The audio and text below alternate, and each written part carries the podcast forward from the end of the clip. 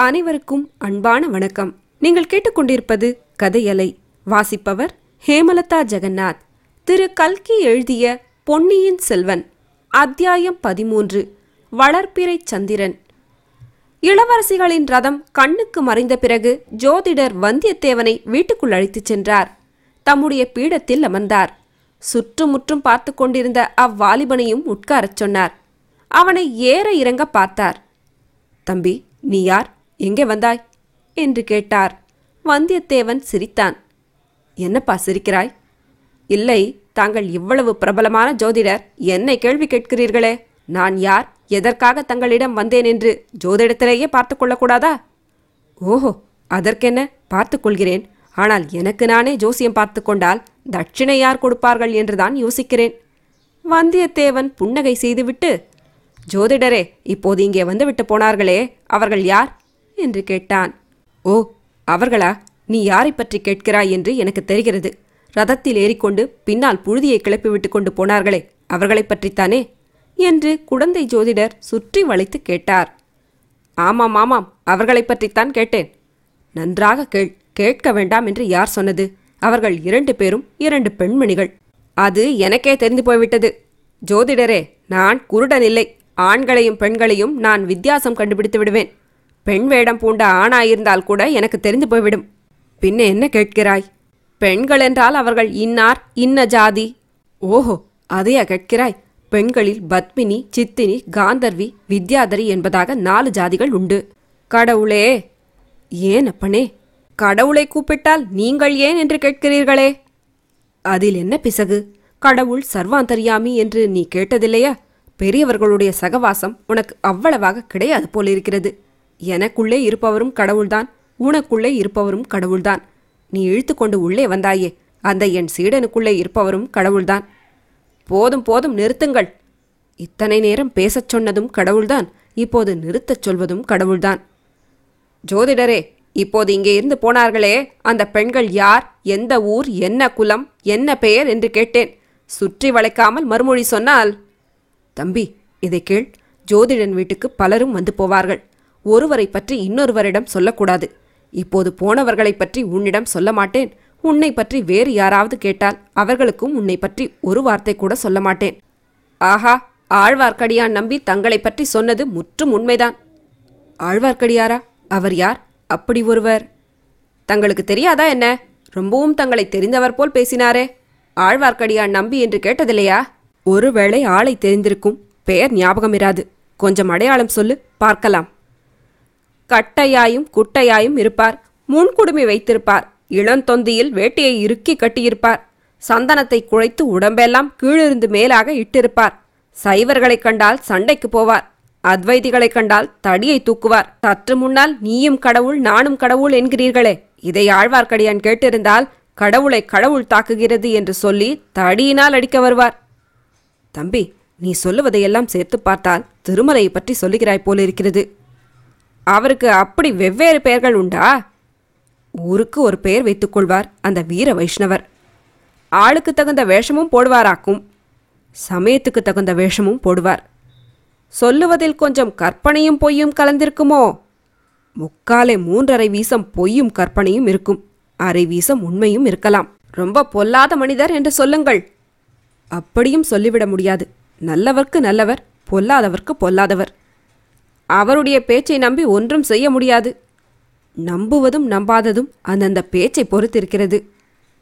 உதாரணமாக தங்களிடம் போய் ஜோதிடம் கேட்டால் நல்லபடி சொல்லுவீர்கள் என்று அவர் கூறியது. அவர் பேச்சில் அரைவீசம் உண்மையும் இருக்கும் என்றேனே அந்த அரைவீசத்தில் அது சேர்ந்தது. அப்படியானால் எனக்கு ஏதாவது ஆருடம் சொல்லுங்கள் நேரமாகிவிட்டது போக வேண்டுமையா? அப்படி அவசரமாக எங்கே போக வேண்டும் அப்பனே அதையும் தாங்கள் ஜோதிடத்தில் பார்த்து சொல்லக்கூடாதா? எங்கே போக வேண்டும் எங்கே போகக்கூடாது போனால் காரியம் சித்தியாகுமா என்பதை பற்றியெல்லாம் தான் தங்களை கேட்க வந்தேன். ஜோதிடம் ஆருடம் சொல்வதற்கும் ஏதாவது ஆதாரம் வேண்டும் அப்பனே. ஜாதகம் வேண்டும். ஜாதகம் இல்லாவிடில் பிறந்த நாள் நட்சத்திரமாவது தெரிய வேண்டும். அதுவும் தெரியாவிடில் ஊரும் பேருமாவது சொல்ல வேண்டும். என் பெயர் வந்தியத்தேவன். ஆஹா வானர் குலத்தவனா? ஆமாம் வல்லவரையன் வந்தியத்தேவனா? அவனேதான். அப்படி சொல்லு. தம்பி முன்னமே சொல்லியிருக்க கூடாதா? உன் ஜாதகம் கூட என்னிடம் இருந்ததே. தேடி பார்த்தால் கிடைக்கும். ஓஹோ அது எப்படி?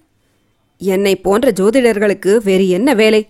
பெரிய வம்சத்தில் பிறந்த பிள்ளைகள் பெண்கள் இவர்களுடைய ஜாதகங்களை எல்லாம் சேர்த்து வைத்துக் கொள்வோம். நான் அப்படி ஒன்றும் பெரிய வம்சத்தில் பிறந்தவன் அல்லவே. நன்றாக சொன்னாய். உன்னுடைய குலம் எப்பேற்பட்ட குலம். வானர் குலத்தை பற்றி கவிவாணர்கள் எவ்வளவு கவிகளையெல்லாம் பாடியிருக்கிறார்கள்? ஒருவேளை நீ கேட்டு இருக்க மாட்டாய். ஒரு கவிதையைத்தான் சொல்லுங்களேன் கேட்கலாம். ஜோதிடர் உடனே பின்வரும் பாடலை சொன்னார். வாணன் புகழுரையா வாயுண்டோ மாகதர்கோன் வாணன் பேரெழுதா மார்புண்டோ? வாணன் கொடிதாங்கி நில்லாத கொம்புண்டோ உண்டோ அடிதாங்கி நில்லா அரசு? ஜோதிடர் இசைப்புலவர் அல்ல என்பது அவர் பாடும்போது வெளியாயிற்று. கவி எப்படி இருக்கிறது? என்று கேட்டார். கவி காதுக்கு நன்றாகத்தான் இருக்கிறது. ஆனால் என்னுடைய கொடியை ஏதாவது ஒரு மாட்டின் கொம்பில் நானே கட்டிவிட்டால்தான் உண்டு. அரச மரத்து கிளை மேலே ஏறி நின்றால்தான் அரசு என் அடியை தாங்கும். அது கூட சந்தேகம்தான். கணம் தாங்காமல் கிளை முறிந்து என்னையும் கீழே தள்ளினாலும் தள்ளும் என்றான் வந்தியத்தேவன். இன்றைக்கு உன் நிலைமை இப்படி. நாளைக்கு எப்படி இருக்கும் என்று யார் கண்டது? என்றார் ஜோதிடர். தாங்கள் கண்டிருப்பீர்கள் என்று எண்ணி அல்லவா வந்தேன்? என்றான் வல்லவரேயன்.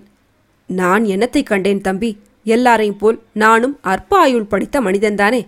ஆனால் கிரகங்களும் நட்சத்திரங்களும் வருங்கால நிகழ்ச்சிகளை சொல்லுகின்றன. அவை சொல்லுவதை நான் சிறிது கண்டறிந்து கேட்பவர்களுக்கு சொல்கிறேன். அவ்வளவுதான். கிரகங்களும் நட்சத்திரங்களும் என் விஷயத்தில் என்ன சொல்கின்றன ஜோதிடரே? நீ நாளுக்கு நாள் உயர்வாய் என்று சொல்லுகின்றன. சரியாக போச்சு. இப்போதுள்ள உயரமே அதிகமாயிருக்கிறது. உங்கள் வீட்டில் நுழையும் போது குனிய வேண்டியிருக்கிறது. இன்னும் உயர்ந்து என்ன செய்வது? இப்படியெல்லாம் பொதுவாக சொல்லாமல் குறிப்பாக ஏதாவது சொல்லுங்கள். நீ ஏதாவது குறிப்பாக கேட்டால் நானும் குறிப்பாக சொல்லுவேன். நான் தஞ்சாவூருக்கு போகிற காரியம் கைகூடுமா? சொல்லுங்களேன். நீ தஞ்சாவூருக்கு உன் சொந்த காரியமாக போகிறதானால் போகிற காரியம் கைகூடும். இப்போது உனக்கு ஜெயகிரகங்கள் உச்சமாயிருக்கின்றன. பிறருடைய காரியமாக போவதாயிருந்தால் அந்த மனிதர்களுடைய ஜாதகத்தை பார்த்துத்தான் சொல்ல வேண்டும். வந்தியத்தேவன் தலையை ஆட்டிக்கொண்டு மூக்கின் மேல் விரலை வைத்து ஜோதிடரே தங்களைப் போன்ற சாமர்த்தியசாலியை நான் பார்த்ததே இல்லை என்றான். முகஸ்துதி செய்யாதே தம்பி என்றார் ஜோதிடர். இருக்கட்டும் கேட்க வேண்டியதை தெளிவாகவே கேட்டுவிடுகிறேன். தஞ்சாவூரில் சக்கரவர்த்தியை தரிசிக்க விரும்புகிறேன். அது சாத்தியமாகுமா? என்னை விட பெரிய ஜோதிடர்கள் இருவர் தஞ்சாவூரில் இருக்கிறார்கள். அவர்களைத்தான் கேட்க வேண்டும். அவர்கள் யார்? பெரிய பழுவேட்டரையர் ஒருவர் சின்ன பழுவேட்டரையர் ஒருவர். சக்கரவர்த்தியின் உடல்நிலை மிக மோசமாக இருப்பதாக சொல்கிறார்களே அது உண்மையா? யாராவது ஏதாவது சொல்லுவார்கள் சொல்லுவதற்கு என்ன? அதையெல்லாம் நம்பாதே வெளியிலும் சொல்லாதே. சக்கரவர்த்திக்கு ஏதாவது நேர்ந்துவிட்டால் அடுத்த பட்டம் யாருக்கு என்று சொல்ல முடியுமா? அடுத்த பட்டம் உனக்கும் இல்லை எனக்கும் இல்லை. நாம் ஏன் அதை பற்றி கவலைப்பட வேண்டும்? அந்த மட்டில் தப்பி பிழைத்தோம் என்றான் வந்தியத்தேவன். உண்மைதான் தம்பி பட்டத்துக்கு பாத்தியதை என்பது சாதாரண விஷயம் அல்ல மிக்க அபாயகரமான விஷயம். ஜோசியரே தற்சமயம் காஞ்சியில் இருக்கிறாரே இளவரசர் ஆதித்த கரிகாலர். அவருடைய யோகம் எப்படி இருக்கிறது? ஜாதகம் கைவசம் இல்லை தம்பி. பார்த்துதான் சொல்ல வேண்டும். மதுராந்தகரின் யோகம் எப்படி? அவருடையது விசித்திரமான ஜாதகம். பெண்களின் ஜாதகத்தை ஒத்தது. எப்போதும் பிறருடைய ஆதிக்கத்துக்கு உட்பட்டிருப்பது. இப்போது கூட சோழ நாட்டில் பெண்ணரசு நடைபெறுவதாக சொல்கிறார்களே. அல்லி ராஜ்யத்தை விட மோசம் என்கிறார்களே. எங்கே அப்படி சொல்கிறார்கள் கொள்ளிடத்துக்கு வடக்கே சொல்கிறார்கள். பெரிய பழுவேட்டரையர் புதியதாக மனம் புரிந்து கொண்ட இளையராணியின் ஆதிக்கத்தை பற்றி சொல்கிறார்கள் போலிருக்கிறது. நான் கேள்விப்பட்டது வேறு. என்ன கேள்விப்பட்டாய்? சக்கரவர்த்தியின் திருக்குமாரி குந்தவை பிராட்டிதான் அவ்விதம் பெண்ணரசு செலுத்துவதாக சொல்கிறார்கள். ஜோதிடர் சற்றே வந்தியத்தேவன் முகத்தை உற்று பார்த்தார். சற்று முன் அந்த வீட்டிலிருந்து சென்றது குந்தவை தேவி என்று தெரிந்து கொண்டுதான் அவ்விதம் கேட்கிறானோ என்று முகத்திலிருந்து அறிய முயன்றார். ஆனால் அதற்கு அறிகுறி ஒன்றும் தெரியவில்லை. சுத்த தவறு தம்பி. சுந்தர சோழ சக்கரவர்த்தி தஞ்சையில் இருக்கிறார். குந்தவை பிராட்டி பழைய அறையில் இருக்கிறார். மேலும் மேலும் என்ன? ஏன் நிறுத்திவிட்டீர்கள்? பகலில் பக்கம் பார்த்து பேச வேண்டும். இரவில் அதுவும் பேசக்கூடாது. ஆனாலும் உன்னிடம் சொன்னால் பாதகமில்லை. இப்போது சக்கரவர்த்திக்கு அதிகாரம் ஏது? எல்லா அதிகாரங்களையும் பழுவேட்டரையர்கள் அல்லவா செலுத்துகிறார்கள்? இப்படி சொல்லிவிட்டு ஜோதிடர் வந்தியத்தேவனுடைய முகத்தை மறுபடியும் ஒரு தடவை கவனமாக பார்த்தார். ஜோசியரே நான் பழுவேட்டரையரின் ஒற்றன் அல்ல அப்படி சந்தேகப்பட வேண்டாம். சற்று முன்னால் ராஜ்யங்களும் ராஜவம்சங்களும் நிலைத்து நில்லாமை பற்றி சொன்னீர்கள். நான் பிறந்த வானர் குலத்தையே உதாரணமாக சொன்னீர்கள். தயவு செய்து உண்மையை சொல்லுங்கள். சோழ வம்சத்தின் வருங்காலம் எப்படி இருக்கும்? சந்தேகம் சிறிதுமின்றி சொல்கிறேன். ஆணி மாத கடைசியில் காவேரியிலும் காவேரியின் கிளை நதிகளிலும் புது வெள்ளம் வரும். அப்போது அது நாளுக்கு நாள் பெருகப் போகும் புது வெள்ளம் என்பது காவேரி தீரத்தில் உள்ளவர்களுக்கு நன்றாய் தெரியும். ஆவணி புரட்டாசி வரையிலும் வெள்ளம் பெருகிக் கொண்டுதான் இருக்கும். கார்த்திகை மார்கழியில் வெள்ளம் வடிய ஆரம்பிக்கும். இது வடிகிற வெள்ளம் என்பது காவேரி கரையில் உள்ளவர்களுக்கு தெரிந்து போகும். சோழ சாம்ராஜ்யம் இப்போது நாளுக்கு நாள் பெருகும் புது வெள்ளத்தை ஒத்து இருக்கிறது. இன்னும் பல நூறு வருஷம் இது பெருகி பரவிக்கொண்டே இருக்கும். சோழ பேரரசு இப்போது வளர்பிறை சந்திரனாக இருந்து வருகிறது. பௌர்ணமிக்கு இன்னும் பல நாள் இருக்கிறது. ஆகையால் மேலும் மேலும் சோழ மகாராஜ்யம் வளர்ந்து கொண்டே இருக்கும். வந்தனம் இன்னும் ஒரு விஷயம் மட்டும் முடியுமானால் சொல்லுங்கள். எனக்கு கப்பல் ஏறி கடற்பிரயாணம் செய்ய வேண்டும் என்ற விருப்பம் ரொம்ப நாளாக இருக்கிறது. அந்த விருப்பம் நிச்சயமாக கைகூடும்.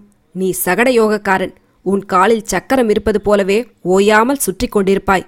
நடந்து போவாய் குதிரை ஏறி போவாய் யானை மேல் போவாய் கப்பலேறியும் போவாய். சீக்கிரமாகவே உனக்கு கடற்பிரயாணம் செய்யும் யோகம் இருக்கிறது.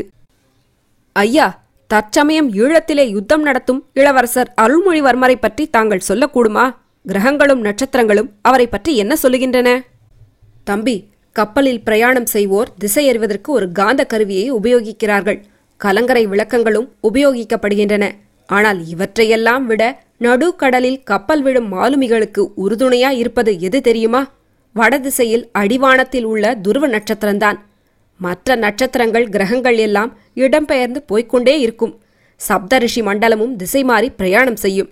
ஆனால் துருவ நட்சத்திரம் மட்டும் இடத்தை விட்டு அசையாமல் இருந்த இடத்திலேயே இருக்கும். அந்த துருவ நட்சத்திரத்தை போன்றவர் சுந்தர சோழ சக்கரவர்த்தியின் கடைக்குட்டி புதல்வரான இளவரசர் அருள்மொழிவர்மர். எதற்கும் நிலை கலங்காத திடசித்தமுடையவர் தியாகம் ஒழுக்கம் முதலிய குணங்களில் போலவே வீர பௌருஷத்திலும் சிறந்தவர். கல்வியறிவைப் போலவே உலக அறிவும் படைத்தவர். பார்த்தாலும் பசித்தீரும் என்று சொல்லக்கூடிய பால்வடியும் கலைமுகம் படைத்தவர். அதிர்ஷ்ட தேவதையின் செல்வப் புதல்வர். மாலுமிகள் துருவ நட்சத்திரத்தை குறிக்கொள்வது போல் வாழ்க்கைக் கடலில் இறங்கும் உன் போன்ற வாலிபர்கள் அருள்மொழிவர்மரை குறியாக வைத்துக் கொள்வது மிக்க பலனளிக்கும். அப்பப்பா அருள்மொழிவர்மரை பற்றி எவ்வளவெல்லாம் சொல்கிறீர்கள்? காதலனை காதலி வர்ணிப்பது போலல்லவா வர்ணிக்கிறீர்கள்? தம்பி காவிரி தீரத்தில் உள்ள யாரை கேட்டாலும் என்னைப் போலத்தான் சொல்வார்கள். மிக்க வந்தனம் ஜோதிடரே சமயம் நேர்ந்தால் உங்கள் புத்திமதியின்படியே நடப்பேன். உன்னுடைய அதிர்ஷ்ட கிரகமும் உச்சத்துக்கு வந்திருக்கிறது என்று அறிந்துதான் சொன்னேன். என் மனமார்ந்த வந்தனத்துடன் என்னால் என்ற பொன்தனமும் கொஞ்சம் சமர்ப்பிக்கிறேன். தயவு செய்து பெற்றுக்கொள்ள வேணும். இவ்விதம் கூறி ஐந்து கழஞ்சு பொன் நாணயங்களை வந்தியத்தேவன் சமர்ப்பித்தான். வானர் குலத்தின் கொலைத்தன்மை இன்னமும் போகவில்லை. என்று சொல்லிக்கொண்டு ஜோதிடர் பொன்னை எடுத்துக்கொண்டார். தொடரும்.